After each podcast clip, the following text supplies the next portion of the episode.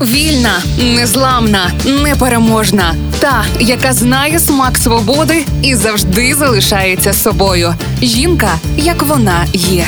Про жінок, які змінили хід історії в програмі Ольги Талипської на Радіо Перше. Я завжди мріяла стати дизайнеркою, переглядаючи сторінки Vogue, але навіть не уявляла, що колись буду в компанії найдивовижніших жінок-дизайнерок у світі. Це був, чесно кажучи, один з найкращих днів у моєму житті. Так говорить Анна Октобер порталу Українки. Анна Октобер українська дизайнерка, яка цього року увійшла до престижного списку найвпливовіших жінок-дизайнерок світу за версією Vogue US. Власне, сам список ще називають жінки, що одягають жінок. Він створений командою Vogue і має на меті збільшити видимість жінок в індустрії, де домінують чоловіки. Власний бренд жіночого одягу Анна Октобер запустила ще 2010-го. Основою колекції стали силуетні сукні. Такий одяг описують як вигляд готовий до побачення. Колекції Анни можна придбати в 30 онлайн та офлайн магазинах, як в Україні, так і по всьому світу.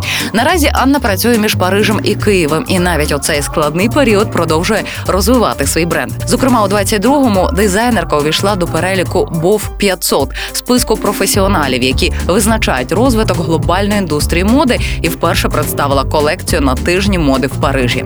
А у 23-му Анна Октобер здійснила успішну колаборацію з Джей Крев. Анна Октобер винайшла особливий сталий стандарт бренду. Колекції створюються з використанням натурального текстилю. Бренд дотримується високих стандартів пошиття. Значна кількість виробів виготовляється вручну з використанням ремісничих технік, переосмислених для сучасного одягу. Етична стратегія бренду підсилена бажанням Анни Октобер створювати одяг, який житиме довго і нестиме любов. Додам, що Анна Октобер є амбасадоркою фонду No More Plastic, який виступає проти забруднення світового океану пластиком.